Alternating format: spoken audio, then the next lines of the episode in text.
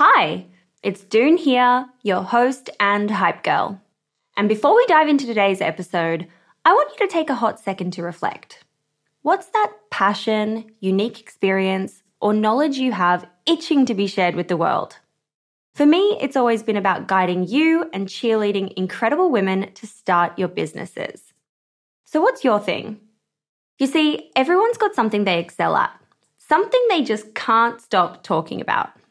And it turns out that one of the best ways to monetize those passions is through sharing that thing with the world as a digital course product. My life's work has been to chat with more than 600 seven, eight, and nine figure e commerce founders. And it's through those conversations that have led me to creating a foolproof playbook and my go to guide for early stage founders in the form of my first ever digital program, E Commerce Fundamentals. But it wouldn't have been possible without Thinkific. The beauty of this platform lies in its simplicity cute templates and a super easy to use editor. No coding headaches, no tech induced stress, just pure focus on what matters most the content. So, if you've ever been curious about building a course to teach your passion, this is the way to do it. The genuine support from the Thinkific team turns it from this lonely, confusing headache into the most fulfilling and easy project. Go to the link in my show notes to get a free trial on me. This is Ariel Wengroff for Female Startup Club.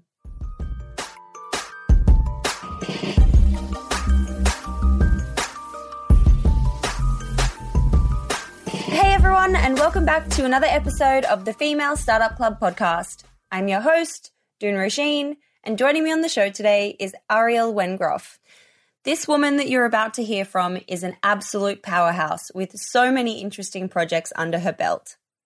Having spent many years working at Vice and building out their female focused media vertical, she's since produced Gloria Steinem's film Woman, She's co founded ARFA, which is a consumer goods company that produces personal care brands Hiki and State of. She's recently launched a production company and she's an advisor for Liontree, a new age digital meets investment banking company. In this episode, we're chatting through the development of ARFA and what it looks like to build out a portfolio of brands through a collective of real folks, a very unique launch for Hiki, and her key advice for women who have a big idea. And if you're feeling the vibe, please do share the show or this episode with someone in your life who will benefit from hearing it. If we can empower our network of women in our lives to create profitable brands that are better for the people and the planet, we can collectively change the world. This is Ariel for Female Startup Club. I'm Sandra, and I'm just the professional your small business was looking for. But you didn't hire me because you didn't use LinkedIn jobs. LinkedIn has professionals you can't find anywhere else, including those who aren't actively looking for a new job but might be open to the perfect role, like me. In a given month, over 70% of LinkedIn users don't visit other leading job sites. So if you're not looking on LinkedIn, you'll miss out on great candidates like Sandra. Start hiring professionals like a professional. Post your free job on linkedin.com slash people today. Wow. Nice. Yeah. What you're hearing are the sounds of people everywhere putting on Bombas socks, underwear, and t-shirts made from absurdly soft materials that feel like plush clouds. Yeah, that plush. And the best part? For every item you purchase, Bombas donates another to someone facing homelessness. Bombas. Big comfort for everyone. Go to bombas.com slash ACAST and use code ACAST for 20% off your first purchase. That's bombas.com slash ACAST. Code ACAST. Millions of people have lost weight with personalized plans from Noom. Like Evan, who can't stand salads and still lost 50 pounds. Salads generally for most people are the easy button, right? For me, that wasn't an option. I never really was a salad guy. That's just not who I am. But Noom worked for me. Get your personalized plan today at Noom.com. Real Noom user compensated to provide their story. In four weeks, the typical Noom user can expect to lose one to two pounds per week. Individual results may vary. Hey, it's Ryan Reynolds, and I'm here with Keith, co star of my upcoming film, If, only in theaters, May 17th. Do you want to tell people the big news? All right, I'll do it. Sign up now and you'll get unlimited for $15 a month in six months of Paramount Plus Essential Plan on us. Mintmobile.com slash switch. Upfront payment of $45 equivalent to $15 per month. Unlimited over 40 gigabytes per month. Face lower speeds. Videos at 480p. Active Mint customers by 531.24 get six months of Paramount Plus Essential Plan. Auto renews after six months. Offer ends May 31st, 2024. Separate Paramount Plus registration required. Terms and conditions apply if rated PG. Hey there, it's Michele Norris. I'm host of a podcast called Your Mama's Kitchen. When I travel, I'm usually looking for a way to find a taste of home when I'm not at home. And one of the things I love to do when I am at home is entertain. And Airbnb allows me to do that. When I was in California recently, I rented a house that had a great kitchen. And when we were sitting around the table, we're all thinking, we're in someone else's house. Someone could be in all of our homes as well. If you have a home, but you're not always at home, you have an Airbnb.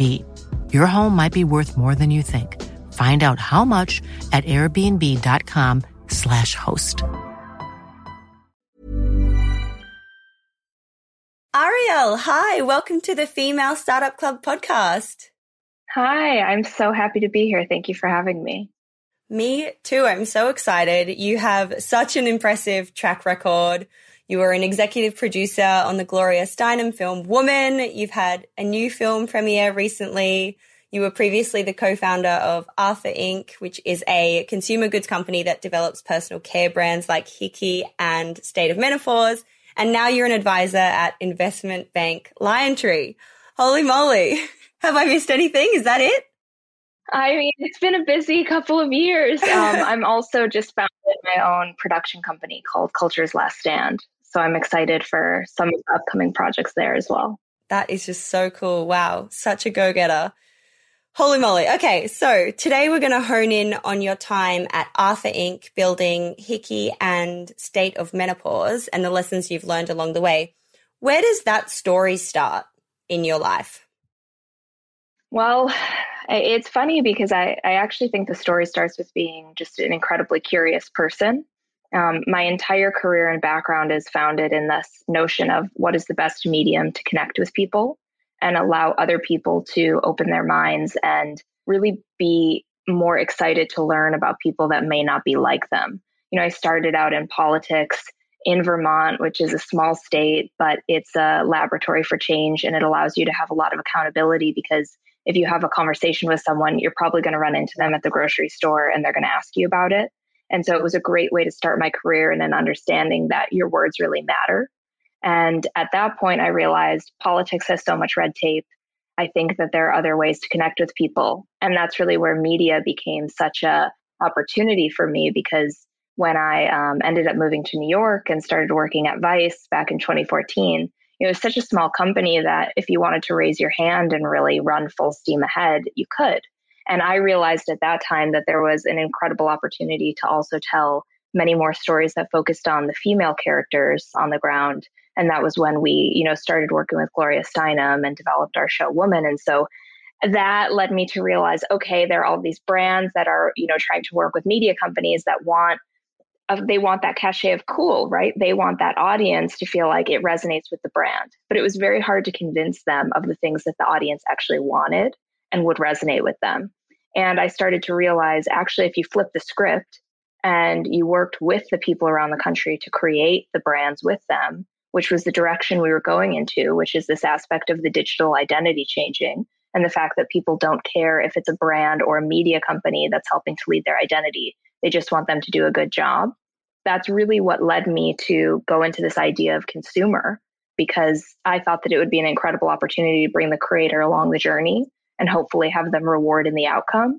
And personal care is an incredibly um, intimate and vulnerable aspect of our daily lives. So it was none of this has been planned for me, but it's always been this idea of how do we bring people in? How do we open their minds? And how do we create something that has a more conscious journey um, as the end result?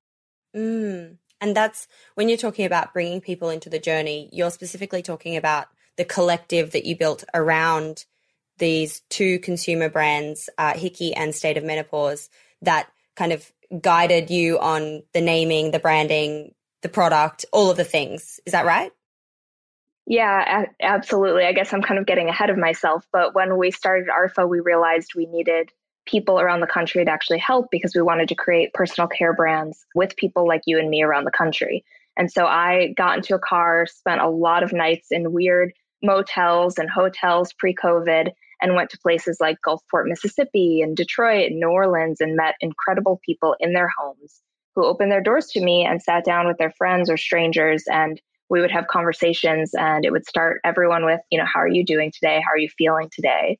And then going into the history of their experience around body odor and smell and sweating and all of these crazy things where you're not thinking about it all day long, but it does have an impact on your daily life. And if you think about personal care as a category, you know, it's probably the first thing you interact with before you've had a cup of coffee in the morning.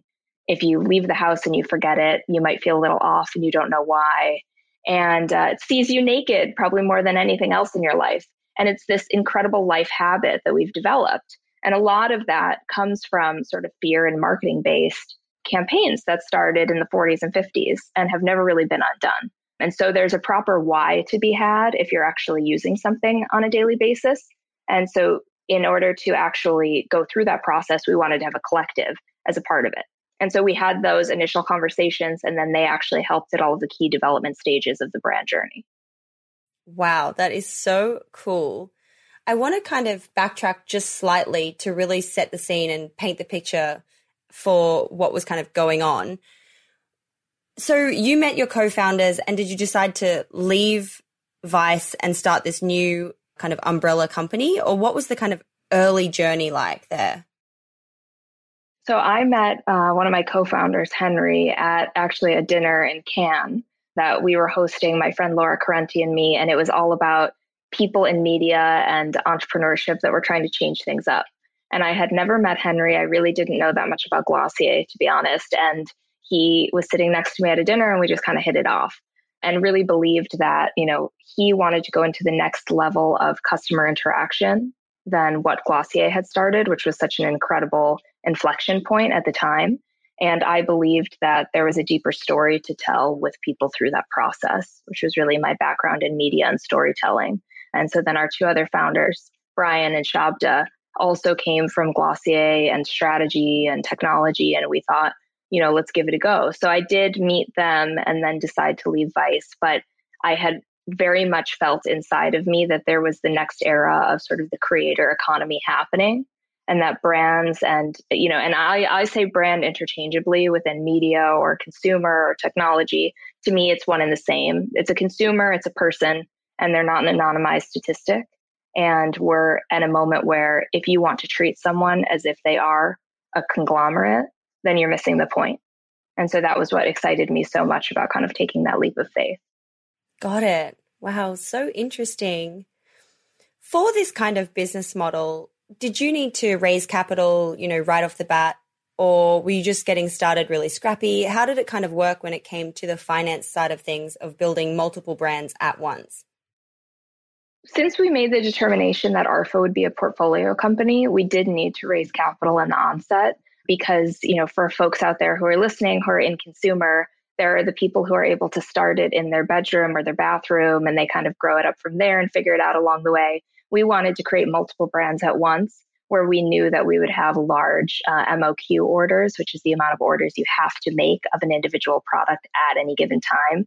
And in order to do that and fund inventory, it can actually be pretty expensive. So we wanted to have the ability to make those choices from the beginning and do it at a level where we could really, you know, knock things out at once. So we did make the determination to raise money at the start. And what year is all of this kind of beginning in?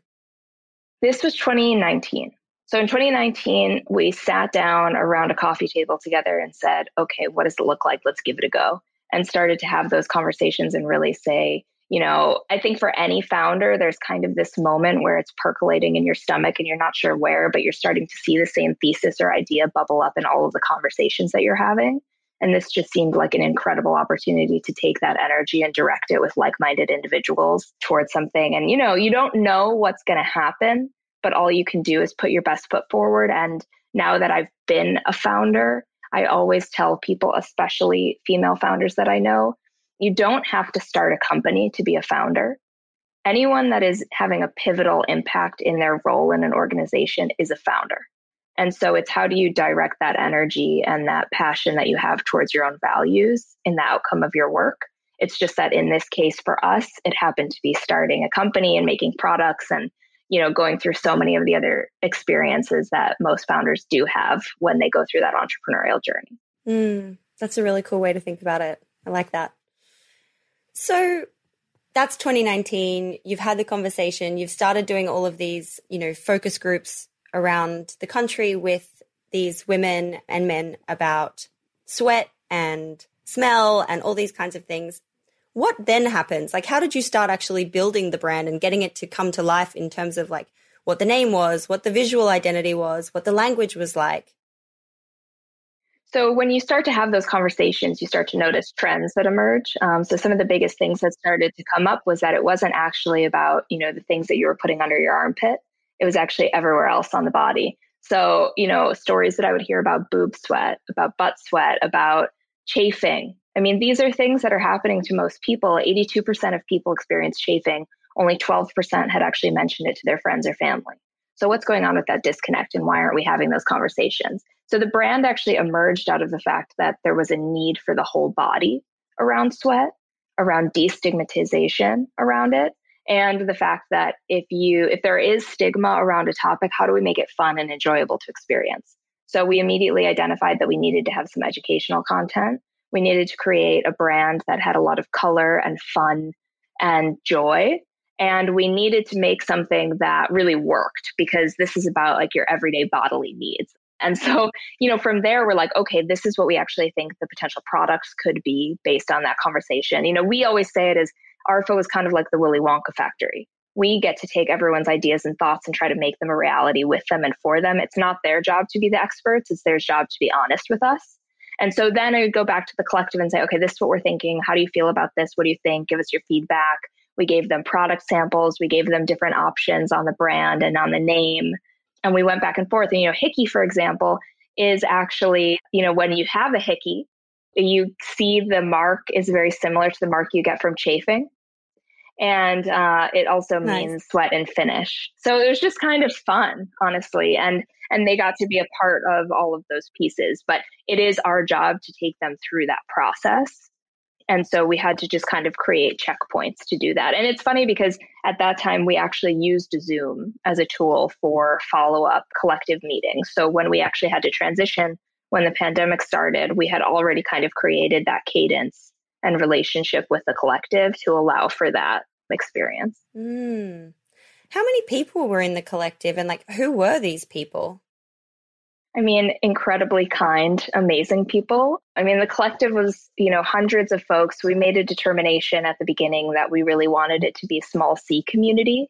We didn't want it to be so big from the beginning that I didn't have a relationship with these people or that we didn't know who the folks were that were commenting on Instagram. You know, you can say you have a big Instagram community, but if you don't know who, you know, Beauty Lover 714 is, is that a real community? And what are you actually gaining from that? So, you know, it's Holly in Gulfport, Mississippi, or Nina in Atlanta, who, you know, really was like my best kind of storyteller about her boob sweat date horror stories and, you know, using baby powder all over her body, but then having a good date and wanting to take your clothes off, but then you're like covered in this white baby powder and you just feel uncomfortable. So it's just honest, phenomenal people. And some of the folks were actually faces of the campaign. So Ashley in Detroit, Devin, who actually now has gone on to found her own company called Dion Libra with her partner, which is an adaptogenic brand, so which I'm really excited about. So we have founders and creators within it, but we also have people who, you know, work in medical care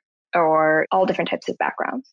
Oh, that is so cool. I love that true, meaningful community vibe of what you're building and, and having those conversations and then pulling out those words to build the brand. That is so phenomenal. I love it.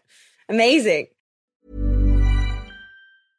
This is Paige, the co-host of Giggly Squad, and I want to tell you about a company that I've been loving, Olive and June. Olive and June gives you everything that you need for a salon quality manicure in one box. And if you break it down, it really comes out to $2 a manicure, which is absolutely insane. It's also so easy to get salon worthy nails at home with Olive and June. The difference between how your nails used to look when you did them yourself and now with the Mani system is a complete game changer. The best thing about Olive and June too is it's a quick dry, dries in about one minute, lasts for five days, and full coverage in up to one to two coats. Visit oliveandjune.com slash perfect Mani 20 for 20% off your first system. That's oliveandjune.com slash perfect Mani 20 for 20% off your first system.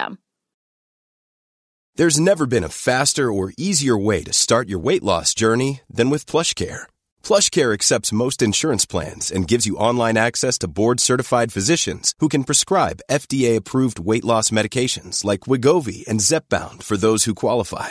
Take charge of your health and speak with a board-certified physician about a weight loss plan that's right for you. Get started today at plushcare.com slash weight loss. That's plushcare.com slash weight loss. plushcare.com slash weight loss. Hey, it's Ryan Reynolds, and I'm here with Keith, co-star of my upcoming film, If, only in theaters May 17th. Do you want to tell people the big news? All right, I'll do it. Sign up now and you'll get unlimited for $15 a month in six months of Paramount Plus Essential Plan on us. Mintmobile.com slash switch. Upfront payment of $45 equivalent to $15 per month. Unlimited over 40 gigabytes per month. Face lower speeds. Videos at 480p. Active Mint customers by 531.24 get six months of Paramount Plus Essential Plan. Auto renews after six months. Offer ends May 31st, 2024. Separate Paramount Plus registration required. Terms and conditions apply if rated PG. Many of us have those stubborn pounds that seem impossible to lose, no matter how good we eat or how hard we work out. My solution is PlushCare.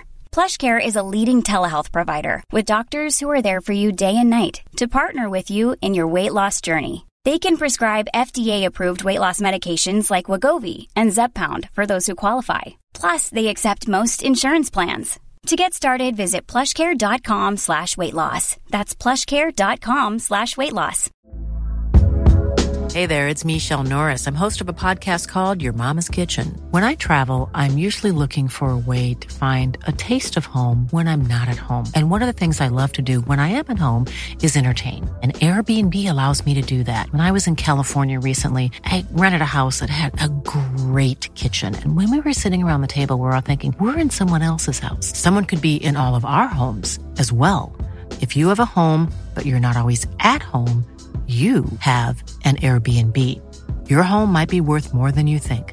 Find out how much at airbnb.com/slash host. So I want to then think about, you know, there was about a year until you launched, I guess, from 2019 till 2020, which is when you launched Hiki, for example. You had a really memorable launch. Can you tell us about that and kind of how it came about and a bit of a breakdown on the strategy? I mean, we had once in a lifetime launch because our launch coincided unintentionally with the pandemic.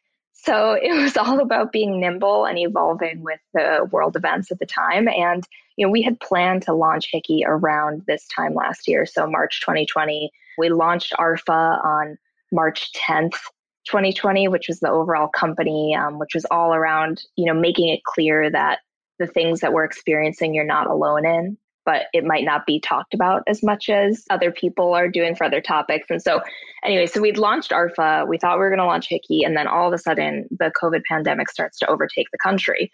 And we're looking around at each other and thinking, are we even going to be in the office together next week? What is this going to look like? And so as things started to evolve, you know, we felt like we couldn't launch Hiki as if the world hadn't changed. And so we wanted to use the resources that we had to try and do something for good. So we realized that because we had sweat products, we had chafing products, we had, you know, an anti-sweat wipe, we had the body powder. We are like, these are actually goods that could help essential workers, make them feel a little bit more comfortable during their day. So we launched Hiki with a giveaway where we gave away products to first responders around the country. And that meant people that were doctors and nurses, all the way to folks who worked in custodial in the facilities. And we also gave away products to people who shared a message of kindness on social because we wanted to increase, you know, the feeling and sentiment that people weren't alone and that they could be vulnerable in their experiences, which is what ARF is all about. And so it was really, you know, I'm so grateful to our team. I'm grateful to our collective. We didn't know how it was going to go. We decided to go ahead with the launch kind of ahead of other companies giving away a lot of products, which was really, you know, what we saw a lot spring of last year. And the reception was incredibly positive. But more than that, the body powder actually did help, you know, essential workers that were wearing those gloves all day long because it absorbed sweat and comfort and the chafe stick made it so that, you know, certain things that you were wearing on your body all day long didn't have you know the same amount of like rubbing that you might experience otherwise. And and so we were really proud of that and proud that the product stood up and that there was a really positive reception around them but more just proud of the team for kind of coming together. And i i believe that it really fueled them during a time of so much unknown. Mm, absolutely. How how many products I, i'm not sure if you're able to share but if you are how many products did you give away in that time? I think it ended up being like a, a couple hundred thousand products Wow. that we gave away. oh my yeah, goodness we I mean we really went for it. No, I mean we listen, we are a company or you know, ARFA was a company that existed on the predication of interacting with real people around the country and responding to their wants and needs and understanding that if you're feeling something, there's a likelihood that someone else is too. And when the pandemic was overtaking the country and we didn't know what would happen, the least we could do was try to support the people that were, you know, keeping us all alive and safe. And that was what we felt was right. And I'm really proud that that's how we responded. Mm, absolutely. And without sounding, you know, for lack of a better word, tacky, I also imagine that truly built your customer base in a, you know, a massive way. You were able to capture emails and and build kind of your database overnight essentially. Yes, I mean, it really made it so that our first reviews and our first feedback, all of those pieces were shared from, you know, first responders, which is kind of an incredible way to actually have your site be filled. You know, it's like from Mm. people who they, they actually they found out about it from a listserv or they found about it from, you know, a piece of press or et cetera, or we reached out to a hospital. We also sent product to collective members that you know worked in hospitals or hospitals that they recommended or community centers that needed it for people without homes at that time. And so you know it did build from a strategy standpoint.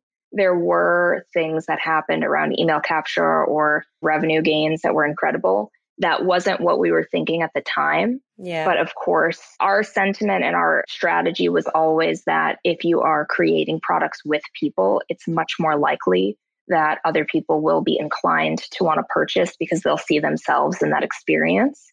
But the Hiki launch around COVID was not about that. Um, Yeah. But there were incredible learnings, and it did give us an opportunity to fix certain things on site that we hadn't realized at the time. You know, everything for us is experimentation and growth. And I would say, as direct to consumer, which accelerated during the pandemic, continues to become a bigger portion of wallet share, it you should constantly be feeling like you're evolving your work, your products, your site, same way that we get technology updates on our phone all the time. Your company, your experience is not a stagnant thing.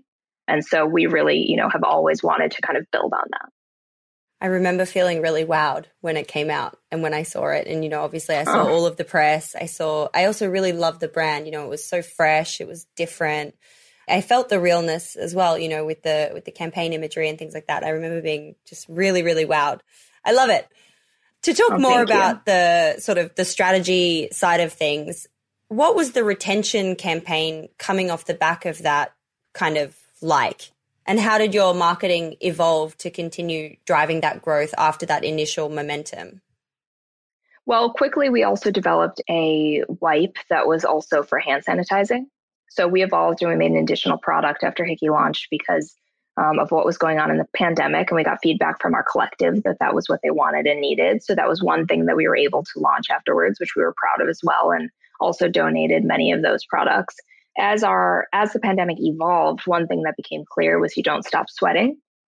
So even if you were stuck in your home, you were working out, you were living your daily life, you wanted to feel like you could be pampered or take care of yourself at home. And so, you know, the Hiki products continued to be viable as a customer base during it versus, you know, some things that you maybe couldn't do during the beginning of the pandemic that we saw some things drop around from a consumer standpoint. So for us, it was honing in on, okay, um, you might be working out from home and you're running in between Zoom meetings and you don't have time to shower. So you can still use our our wipe, our body wipe, which is a phenomenal wipe. And it's actually the full size that your body really needs, not some tiny little like dainty wipe that's pretending it's for a body that it's not.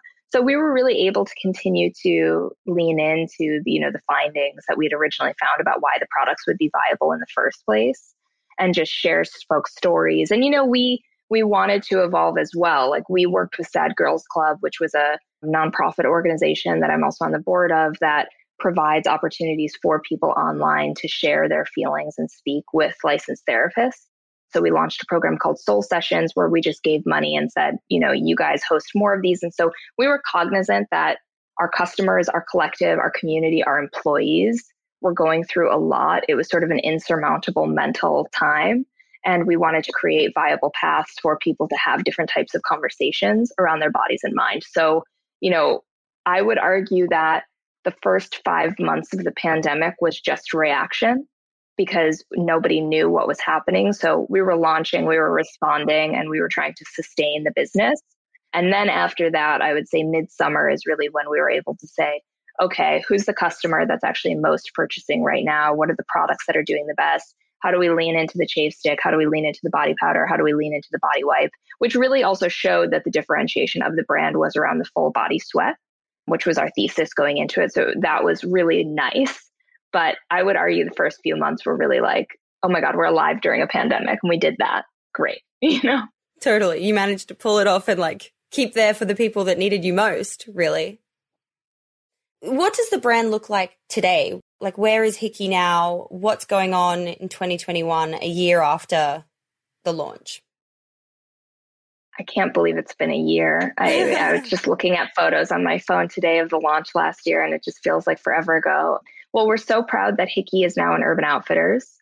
And that's incredible. That was something that we talked about at the very beginning. And, you know, there are partners now that are making Hiki grow and just be incredibly exciting as a brand. We still offer Hiki as a bundle. And if you go to the Hiki site, the way that the site allows you to explore it is also by learning about what products you can use in different parts of your body. The natural deodorant, the chafe stick, and the body powder do incredibly well. And we couldn't be more proud of it as a brand and for what it stands for. You know, we also, when it launched, got a lot of positive feedback around the fact that it's a genderless sweat brand.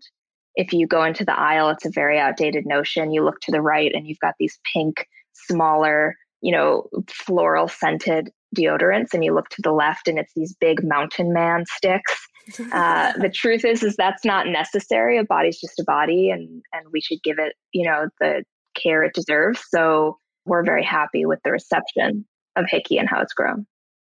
Amazing. That's so true about the about the aisles. Oh gosh, my goodness. Early on, I touched on you having been an advisor now for LionTree Can you talk about the move and the transition to what you're doing now?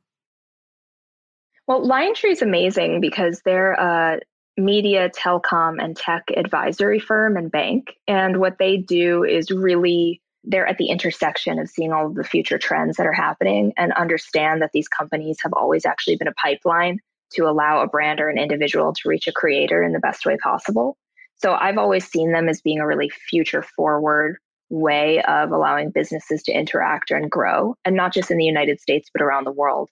So I was fortunate last year to start as an executive in residence with them. And now that's sort of grown into being a senior advisor for their Kindred Media business, which is a media company and investment company that really focuses on kind of the future of best in class curators and creators.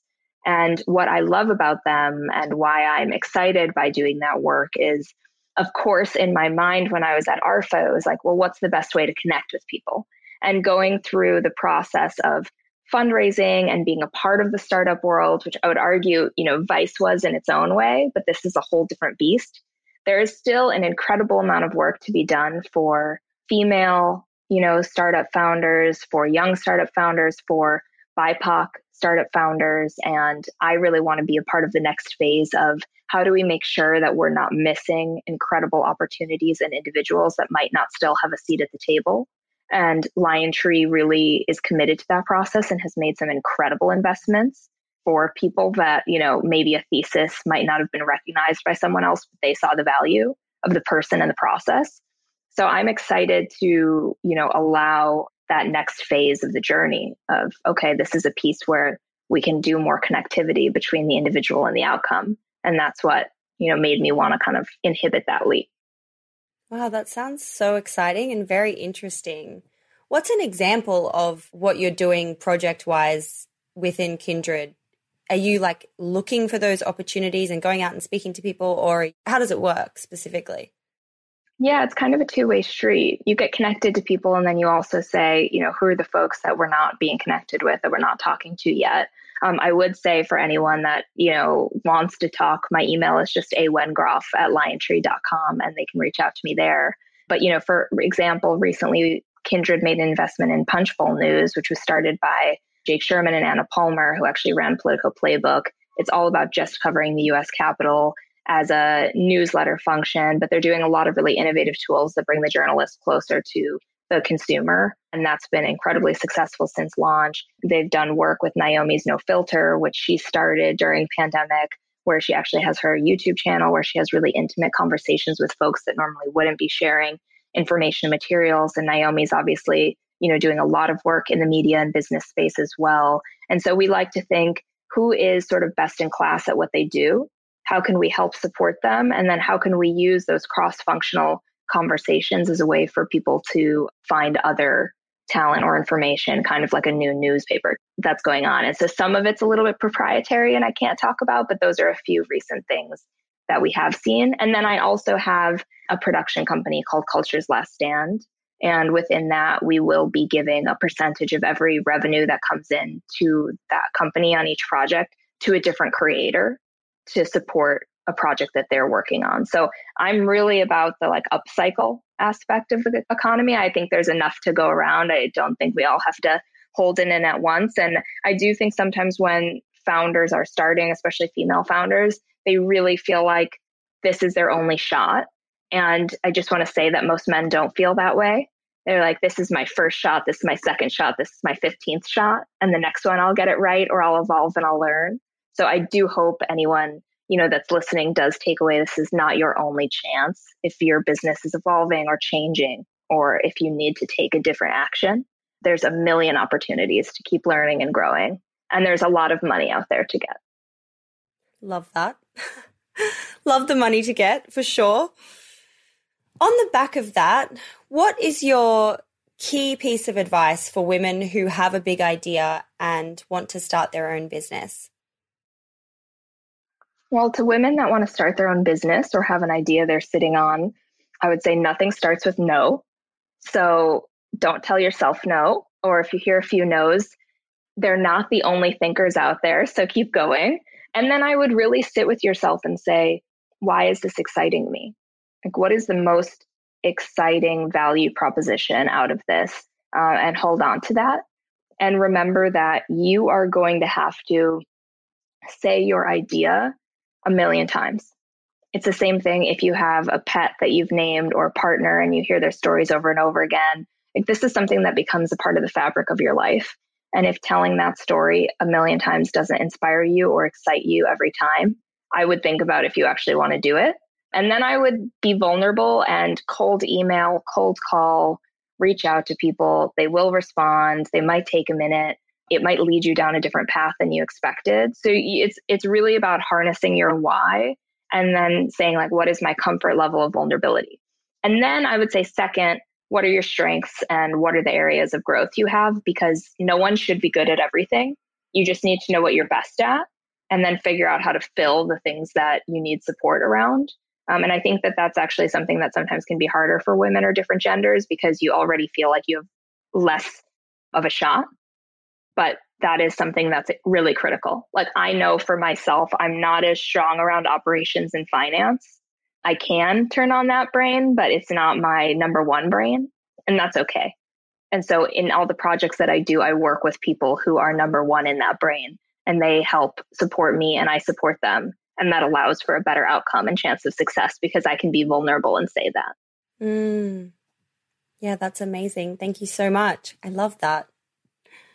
At the end of every episode, I ask women the same six quick questions to, you know, be able to look back over time and see if there are any trends or anything, any interesting, you know, insights that come out of it. So some of this we may have covered, but we'll go through it again. Question number one is What's your why? Why do you do what you do? I do what I do because I believe that people don't get enough of a fair shake, and I want to share the stories that give them a chance to shine. Amazing. Question number two is What do you think was the number one marketing moment that made the business pop with Hiki? I would argue that Hiki's uh, thesis that responded so well in the marketplace was that we worked with people to actually build and make the products. And we believed in the notion of a collective before a lot of people were harping on the idea of community or understanding how much individual identity you know was representative and necessary today in marketing but also actually in your core values as a business. Mm, so true. Question number three is where do you hang out to get smarter? What are you reading or listening to that is really great right now? Well i'm a big podcast fan. I love still processing. I listen to up first every morning. I'm always trying to listen to different things like Radiolab or you know my partner she's like a podcast freak so big there. I'm on Clubhouse a lot right now, which I probably sound like a trope saying, but I am. and I'm reading a book right now actually called It Didn't Start With You, which is actually all about inherited family trauma. And I think that it's really important for all of us. You know, there are so many conversations going on right now, whether it's the incredible violence and racism that's happening with the Asian community or some of the things that we've seen around George Floyd over the last year. Like, this is a moment of change and transparency for us as a country and as a world. And as we even think about our own individual growth, it, there's just so much that came before us. So I really enjoy reading about that and continuing to learn in that space as well. Mm, I'm going to link that in the show notes for anyone who wants to check it out. I certainly do. It's really good. Question number four is How do you win the day? What are your AM or PM rituals that keep you feeling happy or motivated and successful? Well, I uh, actually try to do monthly goals, and my best friend Este is the person that I share them with. And we actually try to motivate each other, which is really nice to have a buddy, even if sometimes it's not your partner that's trying to help you achieve those things. Every morning I wake up, I make tea, I go on a walk, and then I either make coffee or I buy it. And I write down a really intense list of all the things that I need to do that day. Um, I see those types of like worry moments, or, you know, when you're getting in your head, as actually it can be fuel to get a lot done, is just get it out of your head and put it on paper. So I do that. And then I just kind of sit down and I plow. I'm definitely a morning thinker. So I really prefer to have morning time where I'm creating or working. And then my midday and afternoons are much better for phone calls and meetings. I love the accountability buddy. That's great. I need one of those. Need it. yeah, everybody does. Question number five is if you only had a thousand dollars left in your business bank account, where would you spend it? Oh my God. Well, I think that should be the same question if you only had a thousand dollars in your life bank account. Probably on my team. You're never as strong as if you're not taking care of your team. For sure. And last question, question number six is how do you deal with failure? What's your mindset and approach? I have uh, thought a lot about failure over the last few years, mainly because I think I've also always thought about imposter syndrome. And I think it's really important to reorient in the same way that you think about what does it mean to be a founder in your own role. Um, if you replaced the word failure with um, like comfort or growth or change, I think it's actually a really important mindset reframing because if something didn't work, it doesn't mean that it's a failure. It's actually like, what can you take out of it that turns into something else? Even if you look at, you know, recent successes that are the big successes we see, that wasn't that person, that person's first try. It's usually their sixth try or their 10th try. And I can tell you very much on a content creation side, your first cut, your first take, your first line of copy is never your best outcome. So was that first line a failure? No, it was a creative brainstorm. It was the work you're doing. It's everybody gets a shot and more than one shot at life and deserves that, or they deserve that shot. So my take on failure, which is evolving, like I'm not perfect, is yeah, okay, get up again tomorrow. Like, let's see what you got, you know? Keep on learning, keep on growing. I love it. Yes. Love it. Thank you so much for taking the time to be on Female Startup Club today. I have loved chatting with you and learning all about your incredible life and all these fun things you've got going on. I'm super excited to to keep watching what's next. Oh my gosh, thank you so much for having me and for creating this space for so many founders and, you know, curious people to be able to grow their practice. Thanks. Hey, it's June here. Thanks for listening to this amazing episode of the Female Startup Club podcast. If you're a fan of the show and want even more of the good stuff, I'd recommend checking out femalestartupclub.com where you can subscribe to our free newsletter. We send it out weekly covering female founder business news, insights and learnings in D2C, and interesting business resources. And if you're a founder building an e-commerce brand, you can join our private network of entrepreneurs called Hype Club at femalestartupclub.com forward slash hype club.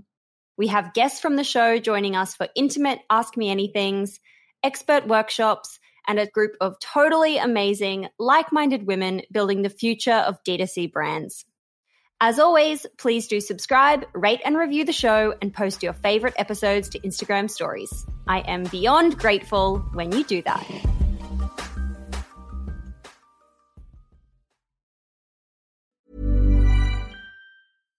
Hi, I'm Daniel, founder of Pretty Litter. Cats and cat owners deserve better than any old fashioned litter. That's why I teamed up with scientists and veterinarians to create Pretty Litter. Its innovative crystal formula has superior odor control and weighs up to 80% less than clay litter. Pretty Litter even monitors health by changing colors to help detect early signs of potential illness. It's the world's smartest kitty litter. Go to prettylitter.com and use code ACAST for 20% off your first order and a free cat toy. Terms and conditions apply. See site for details.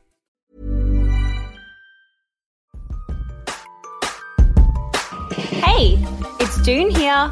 Thanks for listening to this amazing episode of the Female Startup Club podcast.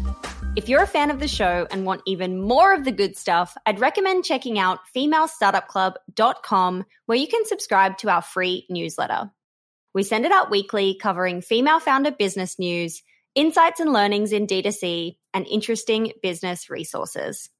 And if you're a founder building an e-commerce brand, you can join our private network of entrepreneurs called Hype Club at femalestartupclub.com forward slash hype club. We have guests from the show joining us for intimate Ask Me Anythings, expert workshops, and a group of totally amazing, like minded women building the future of D2C brands. As always, please do subscribe, rate and review the show, and post your favorite episodes to Instagram stories. I am beyond grateful when you do that.